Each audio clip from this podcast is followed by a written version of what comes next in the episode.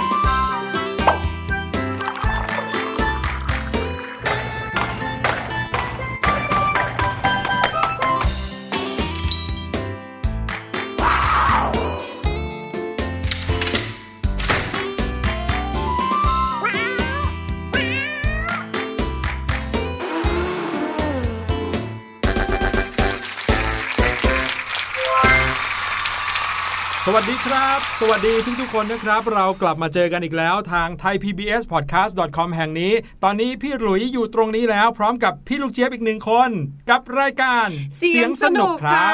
เป็นยังไงกันบ้างคะช่วงนี้นะคะหลายๆ คนเนี่ยได้มีกิจกรรมเพิ่มเติมหรือยังเป็นกิจกรรมออนไลน์ทั้งหลายทั้งแหล่นะคะ อย่างที่เราเองก็อยู่ในช่วงภาวะนี้เนาะครับจนพี่ลูกเจี๊ยบว่าหลาย ๆ คนเนี่ยไม่ชินก็ต้องชินแหละอืมเริ่มที่จะแบบว่าก้าวข้ามผ่านอุปสรรคนะคะว่าไม่เป็นไรยังไงก็ต้องอยู่แต่เราจะอยู่ยังไง ให้มีความสุขแล้วก็ให้ปลอดภัย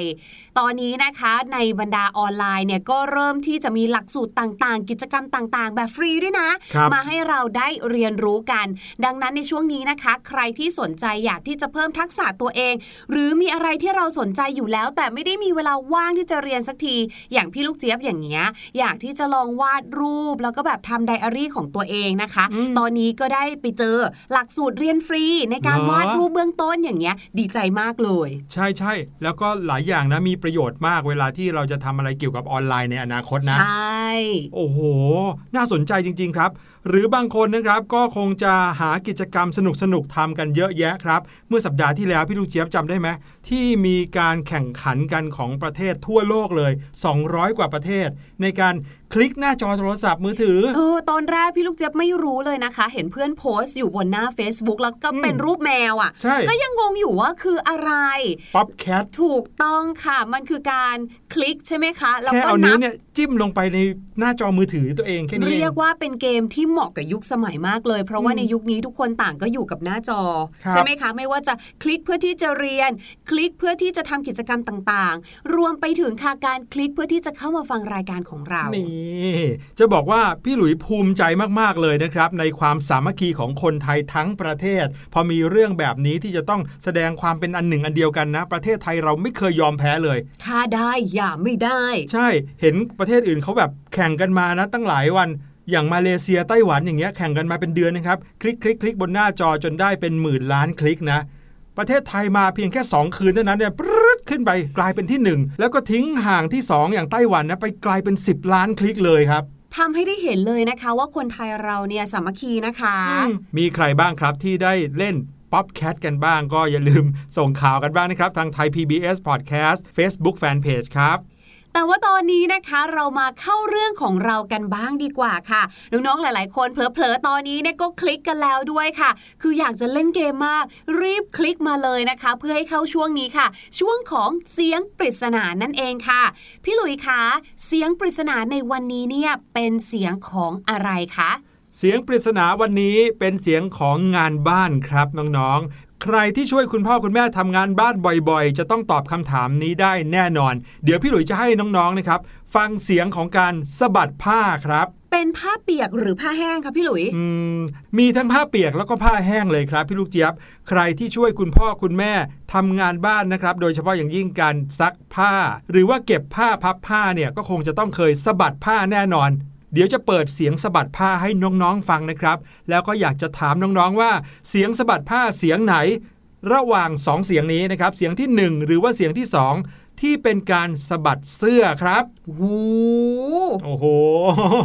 ลองเดากันดูนะครับ เดี๋ยวลองฟังดูแล้วก็จะรู้ว่าเสียงไหนคือเสียงของการสะบัดเสื้อ ลองไปฟังกันครับ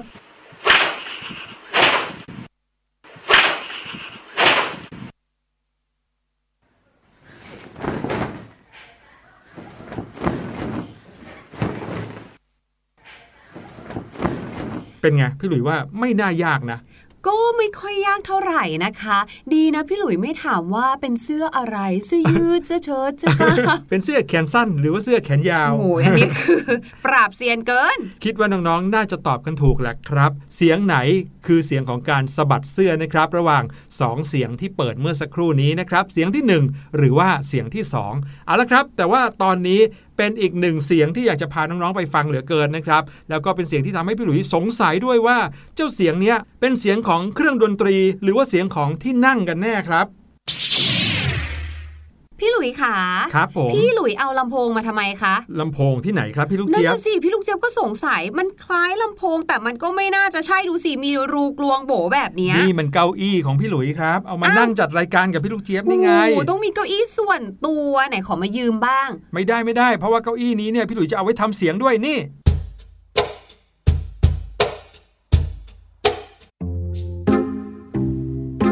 เห็นไหมเก้าอี้พี่หลุยจะทำเสียงได้ด้วยเหมือนเสียงกลองเลย เดี๋ยวสรุปแล้วนี่มันคือเก้าอี้หรือว่ามันคือเครื่องดนตรีคะเนี่ย นี่แหละครับคือสิ่งที่เราอยากจะนำมาคุยกับน้องๆกันในวันนี้นะครับ เก้าอี้หรือว่ากลองกันแน่ที่พี่หลุยกำลังนั่งทับอยู่ตอนนี้นะครับมีลักษณะเป็นทรงสี่เหลี่ยมนะครับ ความกว้างกับความยาวเท่ากัน เป็นสี่เหลี่ยมจัตุรัสเลย แต่ว่าความสูงของเขาเนี่ยสูงกว่าหน่อยหนึ่งนะครับ มองเผินๆก็คล้ายกับลำโพงเหมือนอย่างที่พี่ลูกเจี๊ยบบอกแหละ เจ้าสิ่งนี้นะครับมีชื่อว่าคาฮอนครับ แต่มันเขียนว่าคาจรนะ C A J O N เนี่ยตัว J อืมจริงด้วย C A J O N ทำไมไม่อ่านว่าคาจรใช่ไหมอืมจริงๆแล้วเนี่ยเนี่ยไม่ใช่ภาษาอังกฤษครับพี่ลูกเจี๊ยบอ๋อเจ้าคาฮอนหรือว่าคาฮองก็เรียกอย่างนี้ได้เหมือนกันนะครับ เป็นเครื่องดนตรีจากประเทศเปรูครับประดิษฐ์ขึ้นในประเทศเปรู ดังนั้นตัวเจเนี้ยถ้าเป็นในภาษาเปรูจะออกเสียงเป็นฮอนกฮูกนะครับ ก็เลยเป็นคาฮอน เจ้าคาฮอนเนี่ยประดิษฐ์ขึ้นในประเทศเปรูตั้งแต่ศตวรรษที่ 18 โน่นนะครับคือในประเทศเปรูเนี่ยเขาเป็นประเทศในอเมริกาใต้ใช่ไหมสิ่งหนึ่งที่ประเทศในอเมริกาใต้เขาทำกันบ่อยๆเลยเนี่ยในช่วงเวลาของการเพาะปลูก หรือว่าการทำกิจกรรมในแต่ละวันเนี่ยเขาจะชอบมานั่งรวมกัน แล้วก็เล่นดนตรีบรรเลงมีกีตาร์มีอะไรเล่นด้วยกันเขาก็จะต้องเอามือเนี่ยเคาะโน่นเคาะนี่ไปเรื่อยเคาะเก้าอี้บ้างเอาไม้มาถือเคาะกล่องเคาะอะไรไปเรื่อยๆบ้างนะครับ จนกระทั่งเริ่มมีชายคนหนึ่งเขาคิดขึ้นมาว่า เอ๊ะ ในเมื่อเราก็ต้องนั่งลงบนเก้าอี้ แล้วมือไม้เราก็ชอบเคาะชอบอะไรอยู่แล้วเนี่ย ก็ทำให้เก้าอี้เนี่ยกลายเป็นกลองไปด้วยเลยดีกว่า เขาก็เลยเอากล่องที่เขาใส่ผลไม้ของชาวสวนเนี่ยแหละครับ มาลองดูว่าถ้าเกิดว่าใส่ความเป็นกลองเข้าไป จะสามารถตีได้ไพเราะหรือเปล่า ลองหมดเลยนะ ทั้งกล่องใส่ผลไม้ กล่องใส่ปลาของชาวประมง ในประเทศเปรูแล้วก็คิวบาเนี่ยเอามาลองทำดูนะครับ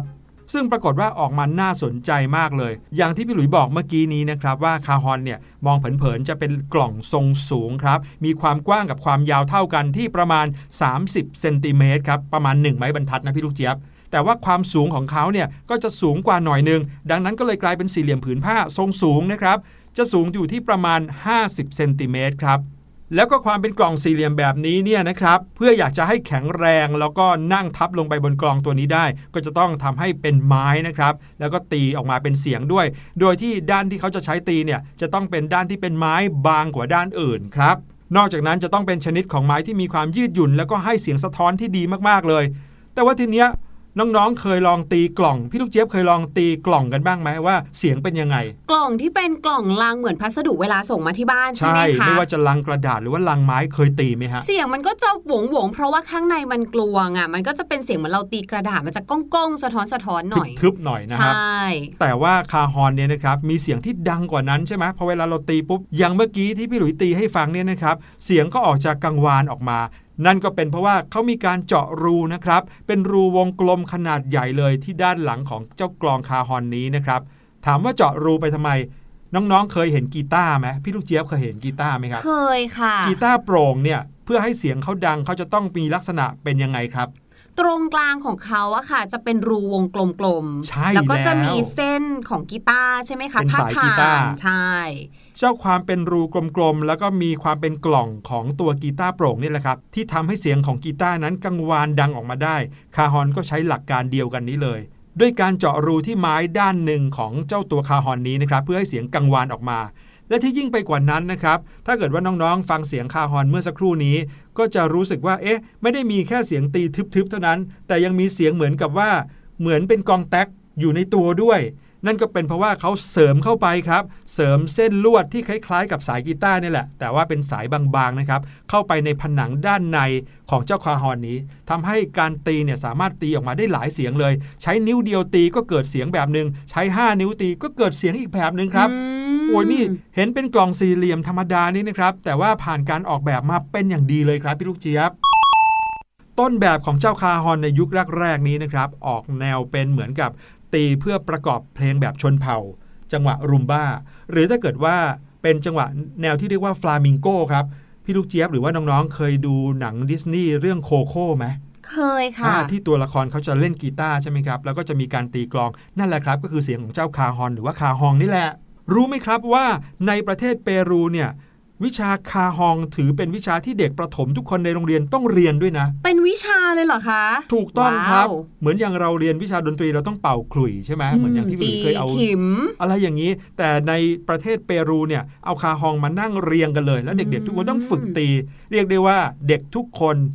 ผ่านโรงเรียนประถมในประเทศเปรูตีคาฮองเป็นกันหมดเลย ว้าว พูดถึงเครื่องดนตรีที่ใช้การตีแบบนี้นะคะ และเด็กทุกคนเนี่ยเล่นเป็นทำให้พี่ลูกเจี๊ยบนึกถึงเครื่องดนตรีไทยหนึ่งอย่างค่ะหืมนั่นก็คือ กลองยาวอืมใครที่เคยนะคะที่โรงเรียนเวลามีงานกีฬาสีครับโอ้โห ดนตรีเนี่ยเล่นกันมันเลยใช่ไหมใช่มักจะมีกลองอยู่ด้วยค่ะ อาจจะเป็นทั้งกลองยาวหรือว่ากลองแบบอื่นๆนะคะ แต่กลองเหล่านี้ไม่น่าเชื่อเด็กๆ ทุกคนเนี่ยก็เก่งมากเลยนะ ตีกันเป็นหมดเลยอะค่ะ ซึ่งมันก็ไม่ได้ง่าย ๆเลยนะ ดังนั้นวันนี้ค่ะไหนๆพี่หลุยเนี่ยนะก็พูดถึงคาฮองที่เป็นกลองแบบหนึ่ง พี่ครับลูกเจี๊ยบก็ขอเอากลองยาวของไทยเรามาสู้กันบ้าโอ้โหงจะบอกว่ากลองยาวของไทยเนี่ยดูแล้วเท่กว่าคาฮองนิดนึงตรงที่มีสายสะพายนะใช่สะพายแล้วเราก็ยืนตีพาเดินไปไหนก็ได้ด้วยแถมเนี่ยเวลาที่มีสายสะพายเนี่ยหลาย ๆ คนเนี่ยชอบเอาผ้ามาตกแต่งด้วยนะคะครับเป็นสีสันสวยงาม เรียกว่าเหมาะกับเอ่อเขาเรียกว่าอะไรนะเฟสติวัลนะคะ หรือว่าการจัดงานเฉลิมฉลองต่างๆ มาก ๆ เลยอืมกลองยาวเนี่ยนะคะเป็นเครื่องดนตรีที่ทำให้เกิดเสียงด้วยการตีเนี่ยแหละค่ะตีด้วยมือเนาะตัวกลองทำมาจากไม้ มีรูปร่างกลมเนี่ยแหละค่ะ และด้านบนที่ตีเนี่ยนะคะ ก็จะขึงด้วยหนังหลายแบบเลยค่ะ มีคนบอกว่ากลองยาวเนี่ยนะคะ เป็นเครื่องดนตรีที่คนไทยเราเนี่ยได้แนวคิดมาจากพม่า ตั้งแต่ยุคกรุงธนบุรี หรือไม่แน่ก็อาจจะเป็นช่วงต้นกรุงรัตนโกสินทร์ค่ะ คือในยุคสมัยนั้นเนี่ยเป็นช่วงที่ไทยกับพม่ากำลังรบกันไงพอตอนพักรบเนี่ยนะคะ ทหารพม่าก็จะมีการเล่นกลองยาว เพื่อให้แบบว่าทหารเนี่ยบันเทิงสนุกสนานไม่เครียด แล้วก็มีขวัญและกำลังใจ ต่อมาคนไทยเราเนี่ยนะคะ ก็ลองนำวิธีนี้ค่ะ มาใช้กันดูบ้างค่ะ แต่ว่าในบางตำราค่ะ มีการสันนิษฐานอยู่อีกหนึ่งแบบนะคะ ก็คือกลองยาวเนี่ยน่าจะเกิดจากการที่มีชาวพม่ากลุ่มหนึ่งเนี่ยได้เอากลองยาวเนี่ยแหละค่ะ เข้ามาเล่นในงานที่มีขบวนแห่ เห็นภาพความบันเทิงเลยเนาะงานบวชงานแต่งงานใช่ในสมัยก่อน ถูกต้องพวกงานที่แบบเป็นงานรื่นเริง สนุกสนานบันเทิงใจแบบเนี้ยค่ะครับก็เลยทำให้กลองยาวเนี่ยนะ เป็นที่รู้จักกันอย่างแพร่หลายในทุกงานเลยค่ะว่า ถ้ามีวงดนตรีเนี่ยนะ คือจะขาดกลองยาวไม่ได้เลยอืมไม่งั้นมันจะไม่สนุกค่ะ ครับ แล้วก็ในวงของกลองยาวที่เขาเล่นกันในงานสนุกสนานเนี่ยจะไม่ได้มีแต่กลองยาวด้วยนะก็จะมีเครื่องดนตรีอื่น ๆ เข้ามาด้วยค่ะเช่น ชิงชาบกรับโหม่งเป็นต้นค่ะ และเครื่องดนตรีนี้นะคะ เจ้ากลองยาวเนี่ยก็คือเป็นที่นิยมมากเลยจนกระทั่งค่ะ มีแบนด์หรือว่าเป็นวงขึ้นมา แต่วงอันนี้เนี่ยนะคะ เขาเรียกกันว่าเป็นคณะ กลองยาวหรือวงกลองยาวค่ะอืมเรียกได้ว่าเน้นๆกันเลยนะคะ ว่าให้ความสำคัญกับอะไรค่ะ เมื่อสมัยก่อนเนี่ยนะคะ คณะกลองยาวเนี่ยเขาก็จะไปเล่นกันตามหมู่บ้านเนี่ยแหละค่ะ โดยจะใช้กลองยาวเป็นเครื่องดนตรีหลักเลยนะคะ ซึ่งในหนึ่งวงเนี่ยสามารถที่จะมีกลองยาวได้ถึง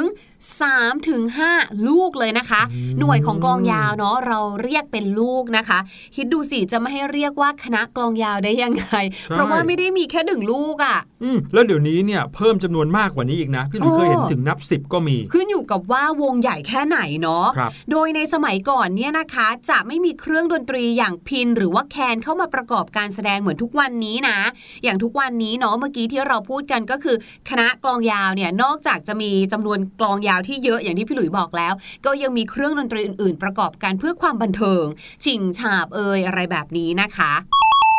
อะไหนๆเราก็พูดถึงกลองยาวแล้วก็ความบันเทิงแล้วนะคะ หลายๆ คนอาจจะงงว่ามันจะบันเทิงกันแค่ไหนเชียว วันนี้พี่หลุยค่ะ มีเสียงกลองยาวมาฝากกันด้วย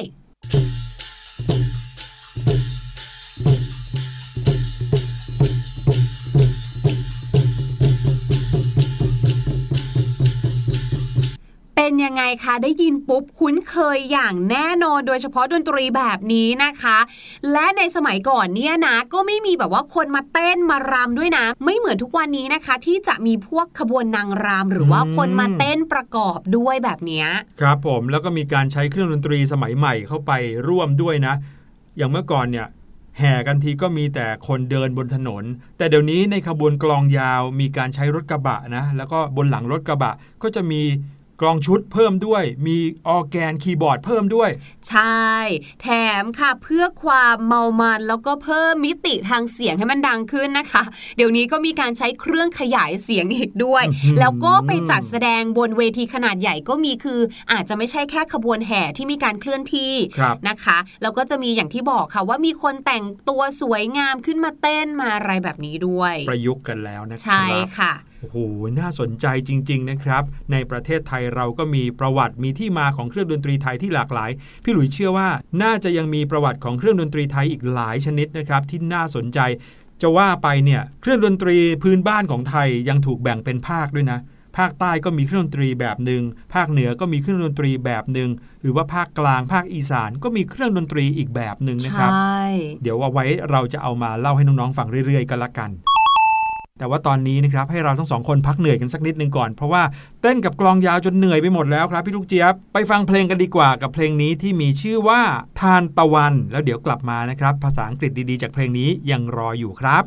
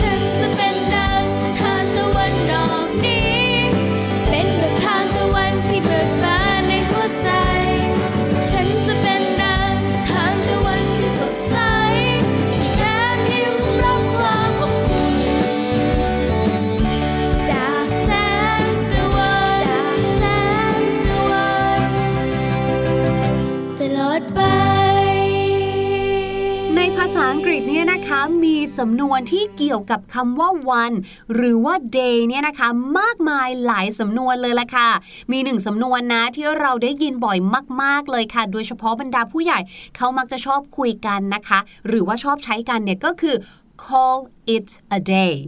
call it a day ถ้าแปลตรงตัวเนี่ย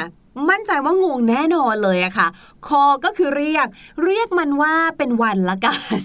อันนี้จะงงใช่ไหมครับแต่จริง ๆ แล้วเนี่ยนะคะ call it a day เนี่ยเป็นสำนวน อย่างที่บอกค่ะเมื่อไหร่ก็ตามที่เราพูดถึงสำนวนเนี่ยเราจะไม่สามารถแปลตรงตัวได้นะคะสำนวนนี้เนี่ยมีความหมายว่า วันนี้พอแค่นี้ละกัน เลิกงานกันเถอะคือแบบเลิกทำสิ่งที่เราทำอยู่กันเถอะพักกันได้แล้วอย่างเงี้ยค่ะ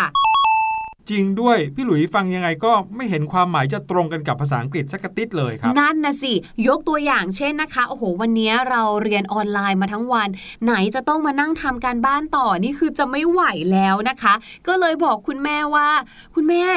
we've been studying hard all day เนี่ยเราสองคนนั่งเรียนเนี่ยคุณแม่ก็มาช่วยหนูเรียนออนไลน์ทำการบ้านด้วยเนี่ยทั้งวี่ทั้งวันแล้วนะ I think we are so tired เราน่าจะเหนื่อยกันแล้วแหละ หนูว่านะ let's call it a day วันนี้เราพอแค่นี้กันเถอะค่ะคุณแม่อื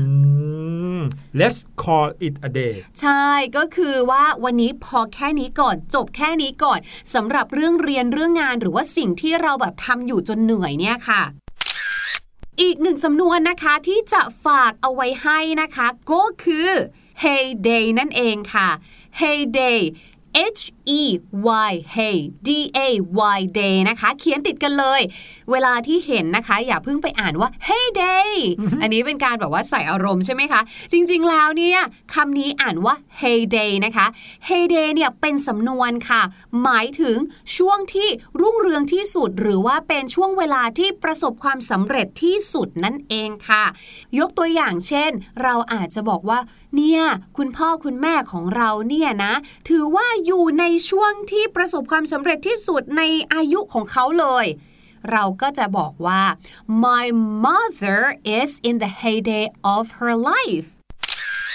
ขอบคุณพี่ลูกเจี๊ยบมาก ๆ เลยนะครับ กับสำนวนที่นำมาฝากกันในวันนี้ครับ เอาล่ะ เรามาเฉลยเสียงปริศนากันดีกว่านะครับ พี่หลุยเนี่ยเฉลยไปตั้งแต่ต้นเลยว่า เสียงปริศนาที่ให้น้องๆฟังกันในวันนี้ คือเสียงของการสะบัดผ้าครับ ใครที่ช่วยคุณพ่อคุณแม่ตากผ้าหรือว่าเก็บผ้าบ่อยๆ ก็คงจะคุ้นเคยกับเสียงสะบัดผ้านี้เป็นอย่างดีครับ ก็เลยถามน้องๆว่า เสียงสะบัดผ้าสองแบบที่ให้ฟังนี้ เสียงไหนคือเสียงสะบัดเสื้อครับ ลองฟังกันอีกทีหนึ่งแล้วเดี๋ยวกลับมาเฉลยครับ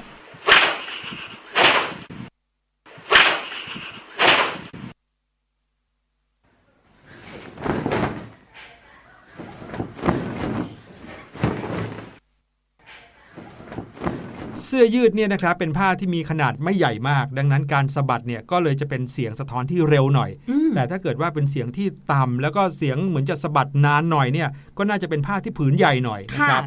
อีกเสียงหนึ่งที่ไม่ใช่เสียงสะบัดเสื้อนะครับ คือเสียงของการสะบัดผ้าปูที่นอนครับอืมทีนี้ก็ยิ่งตอบถูกกันเข้าไปใหญ่เลยใช่ไหมล่ะครับ ว่าเสียงที่เป็นเสียงสะบัดเสื้อก็คือ เสียงที่หนึ่งนั่นเองครับ เสียงที่สองนั้นคือเสียงของการสะบัดผ้าปูที่นอนนะครับ มีใครตอบถูกกันบ้าง เอาล่ะวันนี้รายการเสียงสนุกของเราหมดเวลาลงอีกแล้วละครับ ติดตามกันได้ใหม่ทาง thaipbspodcast.com แห่งนี้ หรือว่าในแอปพลิเคชัน Thai PBS Podcast ด้วยก็ได้นะครับ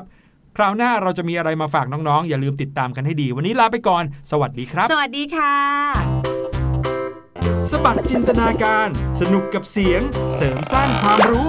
ในรายการ เสียงสนุก